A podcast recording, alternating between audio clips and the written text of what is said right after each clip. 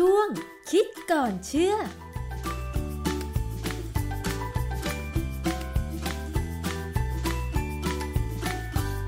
พบกันในช่วงคิดก่อนเชื่อกับ ดรแก้วกังสดานนภัย นักพิษวิทยากับดิฉันชนาทิพไพรพงศ์ค่ะ วันนี้มาคุยกันต่อเกี่ยวกับเรื่องของโควิด -19 มาจากไหนตอนที่ 2 นะคะ คุณผู้ฟัง มีคำถามค่ะจากตอนที่แล้วนะคะว่า ในเมื่อมีข่าวจากจีน ระบุบอกว่า เอ๊ะ ไวรัสโควิด -19 เนี่ย มันมีความเกี่ยวข้องกับห้องปฏิบัติการของจีนนะคะ ต่อมาเมื่อปี 2020 ก็มีข่าวบอกว่ามีดรแบริก เป็นผู้เชี่ยวชาญด้านไวรัส แล้วก็มีสิทธิบัตรเกี่ยวกับการตัดแต่งพันธุกรรมของไวรัสซาโควีเนี่ยหลายใบด้วยกันนะคะ แต่ว่าวัตถุประสงค์ของนักวิจัยส่วนมากก็คือว่า จะเป็นวัตถุประสงค์เพื่อการ วางแผนการต่อสู้กับเชื้อโรคในอนาคตซะเป็นส่วนใหญ่ แต่ทีนี้ก็มีคำถามว่าแล้วในปัจจุบันนี้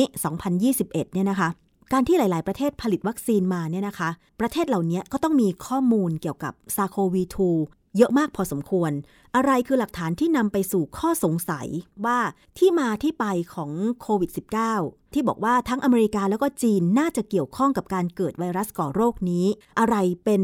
ข้อมูลที่ชวนให้สงสัยต้องไปถามกับอาจารย์แก้วค่ะ อาจารย์คะ คือโดยพื้นฐานของทางวิทยาศาสตร์นะการที่นักวิทยาศาสตร์จากประเทศหนึ่งทำงานร่วมกับอีกประเทศหนึ่งเนี่ย มันเป็นเรื่องปกตินะค่ะคือนักวิทยาศาสตร์เนี่ยไม่มีพรมแดนของการเกี่ยวกับการปกครองว่าจะเป็นคอมมิวนิสต์หรือเป็นประชาธิปไตยนะ นักวิทยาศาสตร์ก็คือนักวิทยาศาสตร์ที่อยากทำงานอยากรู้อะไรที่ใหม่ๆนะอือฮึฮะดังนั้นเนี่ยการร่วมมือกันเนี่ยมันจะมีตลอดเวลา เราดูอย่างโครงการอวกาศเนี่ยอเมริกากับรัสเซียเนี่ยก็ร่วมมือทำงานกันร่วมกันนะอ่าฮะเออมีญี่ปุ่นมีจีนมีอะไรขึ้นไปร่วมกันหมดนะค่ะเพราะฉะนั้นมันไม่มีพรมแดนเรื่องของซาโควี2หรือโควิด -19 เนี่ย จริง ๆ แล้วมันไม่ใช่เรื่องการร่วมมือของสองประเทศเพื่อทำให้เกิดโรค แต่มันเป็นการวิจัยเพื่อจะให้เกิดอะไรบางอย่างขึ้นมาใหม่ ๆ แต่ว่าความผิดพลาดที่เกิดขึ้นมาหรือเปล่าเนี่ยเรายังไม่รู้นะว่ามีผิดความผิดพลาดไหมแต่ถ้ามันมีความผิดพลาดเนี่ยมันก็คงเกิดด้วยความไม่ตั้งใจอะนะค่ะ ผมจะย้อนกลับไปนิดนึงคือในช่วงปลายปี 2019 เนี่ยมีทีมนักวิทยาศาสตร์จีนนำโดยดรฉีเจิ้งลี่นะชื่อฉีเจิ้งลี่เนี่ยเป็นนักไวรัสวิทยา แล้วเขาเป็นรองผู้อำนวยการสถาบันไวรัสวิทยาที่บูฮั่นมณฑลหูเป่ยซึ่งอยู่ตอนกลางของจีนเนี่ยนะดรฉีเจิ้งลี่เนี่ยเขาได้ทำการถอดรหัสพันธุกรรมของโคโรนาไวรัสในค้างข่าวถ้ำค่ะข้างข่าวถ้ำนี่มันภาษาอังกฤษเขาเรียกว่า Chinese horseshoe bat คือข้างข่าวถ้ำที่เขาจับได้เนี่ยอยู่ในมณฑลยูนาน ทางตอนตะวันตกเฉียงใต้ของจีน ซึ่งยูนานเนี่ยอยู่เหนือไทยขึ้นไปไม่มากนะค่ะ เราเคยมีข่าวว่าคนไทยเนี่ยก็เอาข้างข่าวถ้ำในบ้านเราเนี่ยมาหาโคโรนาไวรัสเหมือนกัน ก็เจอบางสายพันธุ์เหมือนกัน คือมันไม่ใช่สายพันธุ์ที่ที่อู่ฮั่นนะนะค่ะแต่ว่ามันก็เป็นสายมันก็เป็นสายพันธุ์ใกล้ๆกันนั่นแหละเพราะมันเป็นโคโรนาไวรัสเหมือนกันค่ะนะฮะมีคลิปวิดีโอหนึ่งใน YouTube ชื่อ Wuhan Lab Scientist warns coronavirus is just the tip of an iceberg ก็เขาก็บอกว่าโคโรนาไวรัสที่เขาเจอที่อู่ฮั่นเนี่ย มันมันเป็นแค่เหมือนกับยอดของภูเขาน้ำแข็ง ซึ่งภูเขาน้ำแข็งเนี่ยถ้าเวลามันลอยเนี่ยยอดมันนิดเดียวแต่ข้างในเนี่ยฐานข้างใต้น้ำเนี่ยฐานใหญ่ๆนะเพราะฉะนั้นเป็นแค่เรื่องเล็กเรื่องเล็กนิดเดียวที่จะนำไปสู่เรื่องใหญ่ ใจความสำคัญของคลิปเนี่ยกล่าวเป็นเชิงเตือนต่อสาธารณะว่า การพบไวรัสโคโรนาชนิดใหม่ที่อู่ฮั่นเนี่ยนะค่ะมีความจำเป็นต้องศึกษาให้ดีอือฮึเพราะมันจะเป็นการป้องกันการเกิดโรคระบาดครั้งใหญ่ คือตอนที่ดรฉีเจิ้นลี่เนี่ยเขาพูดเนี่ยมันยังไม่มียังไม่มีปัญหานะยังไม่เกิดปัญหาชัดๆ แต่ว่าค่ะหลังจากนั้นอีกไม่นานเนี่ยเกิดปัญหา คือดรฉีเนี่ยค่ะเขาเคยให้สัมภาษณ์สถานีโทรทัศน์ CGTN เขาบอกตัวอย่างไวรัสที่ศึกษาเขาได้รับวันที่ 30ธันวานะ2019 แล้วเขาก็ถอดรหัสทันทีเลย เขาเป็นคนตั้งชื่อคำว่า novel coronavirus หรือไวรัสโคโรนาสายพันธุ์ใหม่ แล้วจากนั้นเนี่ยวันที่ 12 เนี่ย มกราคม 2020 เนี่ยเขาก็แจ้งไปไปที่ WHO เลย ว่าเขาเจออย่างนี้นะค่ะแล้วคราวนี้ปัญหาคือ พอมาถึงต้นเดือนกุมภาเนี่ยเลยมีข่าวเป็นทางการว่าไวรัสสายพันธุ์ใหม่เนี่ยอาจจะเชื่อมโยงกับอาการปอดบวมอย่างหนักของคนไข้ในโรงพยาบาลที่บูฮั่นอืมแล้วหลังจากนั้นล่ะคะ มันเหมือนจะมีข้อมูลหลั่งไหลออกมามากมายว่าจริง ๆ แล้วเนี่ย มันเกี่ยวข้องกันหรือไม่กับคนป่วยที่หูฮั่น แล้วก็เชื้อที่เพิ่งตรวจเจอใหม่ แล้วก็มันยังมีข้อมูลสับสนนะคะอาจารย์ คือความจริงมันไม่ได้เกี่ยวกับอย่างนั้นโดยตรงนะผผมขอย้อนกลับไปที่นิตยสาร MIT Technology Review วันที่ 29 มิถุนา 2021 เนี่ยค่ะเขาให้ข้อมูลย้อนหลังอันหนึ่งว่าดรแบริกเนี่ยมีความน่าสงสัยนะ ว่าเขาอาจจะเป็นต้นต่อของซาโควี2ในบทความเรื่อง Inside the Risky Bat Virus Engineering that Links America to Wuhan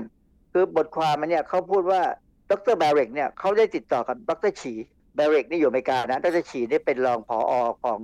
สถาบันไวรัส คือแบริกเขาติดต่อดรฉีเพราะเขาได้ข่าวว่าพอพอฉีไปบอกที่ WHO เนี่ยข่าวมันก็กระจายไปทั่วโลกค่ะเบริกขอตัวอย่าง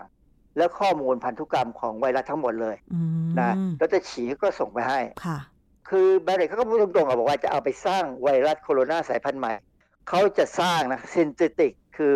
เขาจะทำไวรัสในห้องห้องปฏิบัติการนะฮะสุดท้ายมีการตีพิมพ์ข้อมูลความสำเร็จในการสังเคราะห์ไวรัสชนิดใหม่ ซึ่งดรบาริกกับดรฉีเนี่ยมีชื่อเป็นผู้ร่วมทำวิจัยอืมในวารสาร Nature Medicine ปี 2015ค่ะปี 2015 นะ อีกต้อง 4 ปี 5 ปีกว่าจะเกิดปัญหาค่ะเป็นบทความเรื่อง A SARS-like cluster of circulating bat coronaviruses shows potential for human emergence แปลเป็นภาษาไทยว่า ไวรัสโคโรนาที่มีลักษณะคล้ายกลุ่มไวรัสที่ก่อให้เกิดโรคซาร์ในค้างคาว ได้แสดงศักยภาพในการก่อโรคในมนุษย์ค่ะเขาเขาสามารถจะสร้างไวรัสพวกนี้ได้นะ ในการตีพิมพ์บทความเนี่ยมันเป็นการร่วมมือกันระหว่างทีมนักวิจัยของ University of North Carolina at Chapel Hill แล้วก็หน่วยงานสำคัญอื่น ๆ ในสหรัฐ ซึ่งรวมถึงห้องปฏิบัติการของสำนักงานคณะกรรมการอาหารและยา อืมค่ะอะ หมายความว่าอาจารย์ คือพอมันมีข่าวว่าไวรัสโคโรนาสายพันธุ์ใหม่ 2019 มันทำให้คนป่วย แล้วดรฉีเจิ้งลี่เนี่ย ก็รายงานไปยังองค์การอนามัยโลกเมื่อประมาณเดือนกุมภาพันธ์ปี 2020 แต่ปรากฏว่าเมื่อย้อนกลับไป ดูชื่อของ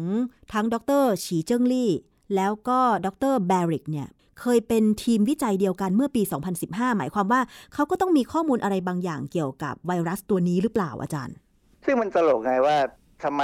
ไม่มีข่าวออกมาเลยปี2019 เขาก็บอกว่าเขาไปเจอเชื้อในไวรัสในในข้างข่าวถ้ำอือฮึแต่ความจริงเนี่ยเขาเคยมีข้อมูลที่ว่าทำงานร่วมกันไปแล้วอืมนะในการที่ให้ข้อมูลเกี่ยวกับพันธุกรรมเนี่ยแล้วปรากฏว่า ทีมงานวิจัยเนี่ยก็คือจากอเมริกา แล้วก็มีทีมจาก Wuhan Institute of Virology ซึ่งเป็นสถาบันของจีนค่ะแล้วก็ยังมีมีนักวิจัยบางคนเนี่ยสังกัดประเทศสวิตเซอร์แลนด์ด้วยอือฮึเพราะฉะนั้นเรื่องพวกนี้ไม่ใช่เรื่องลับอือฮึมันเป็นเรื่องที่ระหว่างชาตินานาชาติอะนะแล้วที่ทีมนักวิจัยเนี่ยจริงผมว่าเขาก็ดูก็มีความบริสุทธิ์ใจนะที่เขาทำแล้วเขาก็ตีพิมพ์เผยแพร่งานเลยอือฮึนะฮะคือในงานวิจัยของเขาเนี่ย ทีมดรบาริกเนี่ยเขาได้อธิบายถึงการตัดต่อพันธุกรรมของส่วนที่ที่สร้างโปรตีนหนามค่ะพันธุกรรมส่วนที่สร้างโปรตีนหนามคือส่วนหนึ่งของ DNA หรือค่ะ RNA ก็ตามเนี่ยนะเพราะไวรัสเนี่ยมันใช้ RNA RNA เขาตัดต่อพันธุกรรมส่วนที่สร้างโปรตีนหนามจากไวรัสสายพันธุ์ SHC 014 ซึ่งเป็นไวรัสที่ดรลี่เนี่ยเขาส่งให้ดรบาริกไว้ก่อนแล้ว แล้วเขาเอาหน่วยเนี่ยส่วนเนี้ยไปแทนที่หน่วยพันธุกรรม ที่สร้างโปรตีนหนามของไวรัสซาโควีซาโควีนี่คือตัวที่มันไวรัสมันเคยระบาดตอนสมัย 2013 ค่ะ คือหมายความว่าเขาเขาปรับเปลี่ยนหนามพันธุกรรมของมันค่ะนะฮะคือ SARS-CoV เนี่ยที่เขาใช้เนี่ยเป็นชนิดที่ก่อให้เกิดเชื้อในหนูเมาส์ ไม่ได้เกิดในคนนะค่ะเกิดในหนูเมาส์เขาเอาโปรตีนหนามเขาสร้างโปรตีนหนามให้กับ SARS-CoV ที่ติดเชื้อในหนู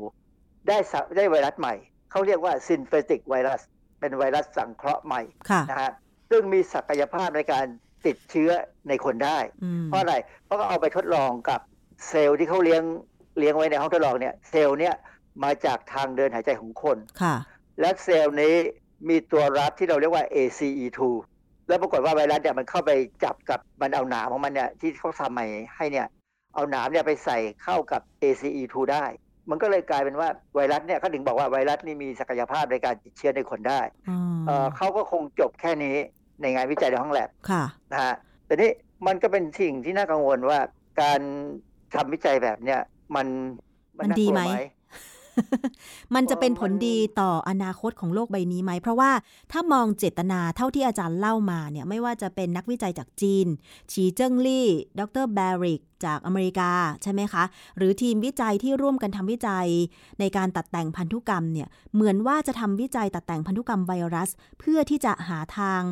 เพื่อให้เกิดนวัตกรรม หรือสิ่งประดิษฐ์หรือยาหรือวัคซีนใหม่ ๆ ในการที่จะป้องกัน ไวรัสทุกตัวให้มันอยู่ ไม่ว่าจะเป็นซา ไข้หวัดนกหรือ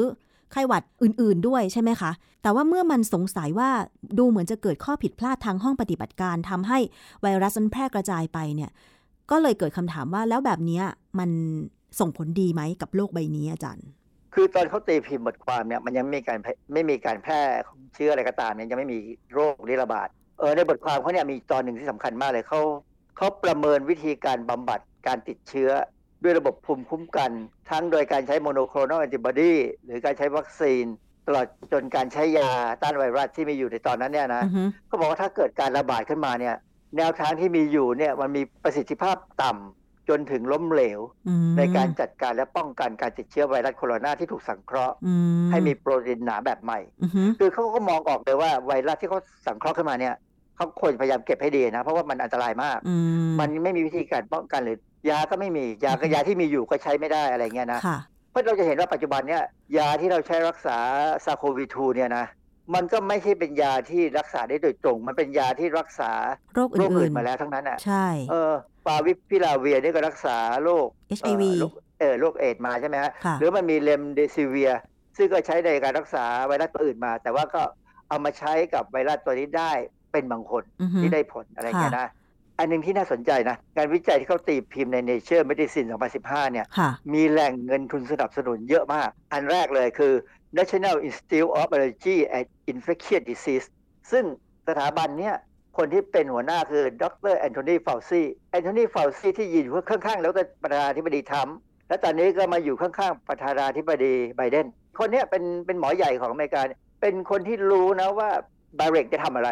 เพราะว่า ตั้งแต่ปี 2015 แสดงว่าทุนเขาต้องได้ก่อน 2015 เพราะมันตีตีพิมพ์ผลงาน 2015เอ่อฟาวซีเนี่ยยืนหน้าเฉยไม่เห็นพูดอะไรสักคำเรื่องนี้นะแต่ว่ารู้นะฮะแล้วทุนวิจัยของงานวิจัยนี้ก็มาจาก National Institute of Aging of the United National Institute of Health คือมาจากสถาบันเกี่ยวกับโรคคนแก่ ซึ่งไวรัสนี่ก็เป็นโรคที่สำคัญกับคนแก่ สถาบันของอเมริกานี่ก็ให้ความร่วมมือ แล้วก็ได้เงินทุนมาจาก Natural Science Foundation of China ได้เงินทุนมาจากจีน แล้วก็มีอีกอันหนึ่งก็เป็น NGO ชื่อ Eco Health Alliance Eco Health Alliance เนี่ยเป็นองค์กรพัฒนาเอกชนที่ได้เงินสนับสนุนจากหน่วยงานที่มีภารกิจในการป้องกันประเทศของอเมริกา เช่นกองทัพบบกคืออเมริกาเนี่ยเขามีกองเขามีหน่วยงานที่ต่อสู้กับก่อการร้ายหรืออะไรทั้งหลายแห่งนะ เงินพวกเนี้ยก็จะมาที่ Eco Health Alliance อีโคเฮลอะไรแห่งเนี่ยมีภารกิจในการปกป้องผู้คนสัตว์และสิ่งแวดล้อม จากโรคติดต่ออุบัติใหม่ค่ะจะแสดงให้เห็นว่ามันมีหลายหน่วยงานมากที่รู้การทำงานของดรแบริกค่ะ เราไม่ได้บอกว่าแบริกเป็นคนปล่อยเชื้ออะไรนะเราไม่ได้บอกว่ามันมาจากวูฮั่นหรือมันมาจากพอร์เดทริกอะไรก็ตาม เราไม่ได้พูดนั้น แต่มันมีแนวทางว่าการเกิดไวรัสที่มีอันตรายเนี่ยมันเกิดลักษณะแบบนี้นะ มีคนมีครั้งหนึ่งมีการให้สัมภาษณ์ของดรแบริก กับสื่อชื่อ Hub Post Hub Post เนี่ยเป็นเว็บไซต์และเป็นสื่อที่มีหลายภาษา ในภาคภาษาอิตาเลียนเนี่ยเขาให้สัมภาษณ์ในเดือนกันยายน 2020 ออกทีวีเลยนะ คือมันมีข่าวคนนักวิทยาศาสตร์ก็บอกว่า การที่จะสร้างไวรัสที่อันตรายเนี่ยมันมักจะมีการทิ้งร่องรอย ให้ตามได้ว่าไวรัสมาจากไหนเป็นยังไง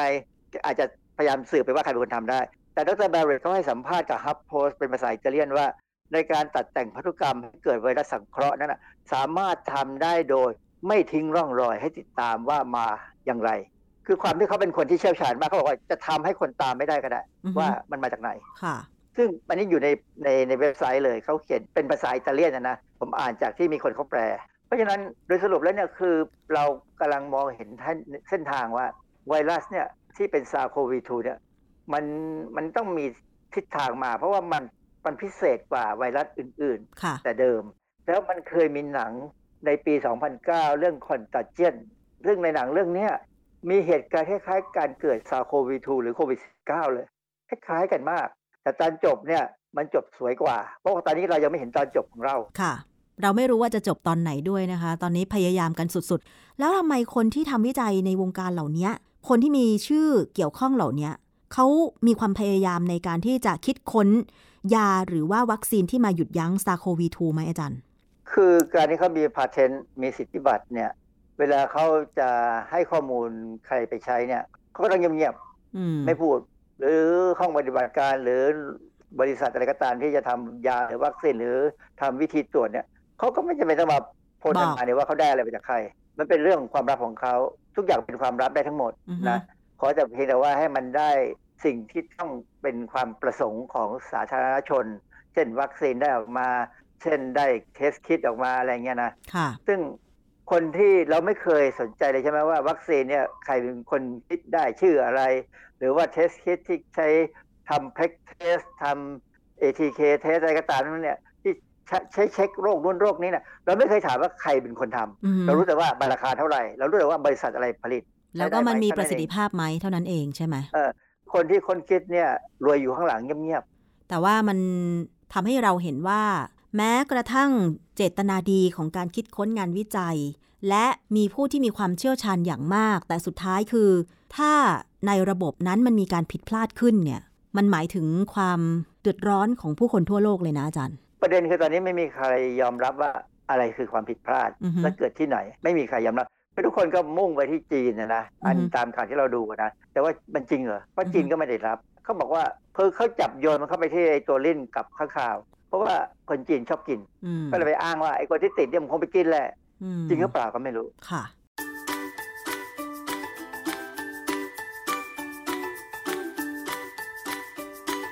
ช่วงคิดก่อนเชื่อ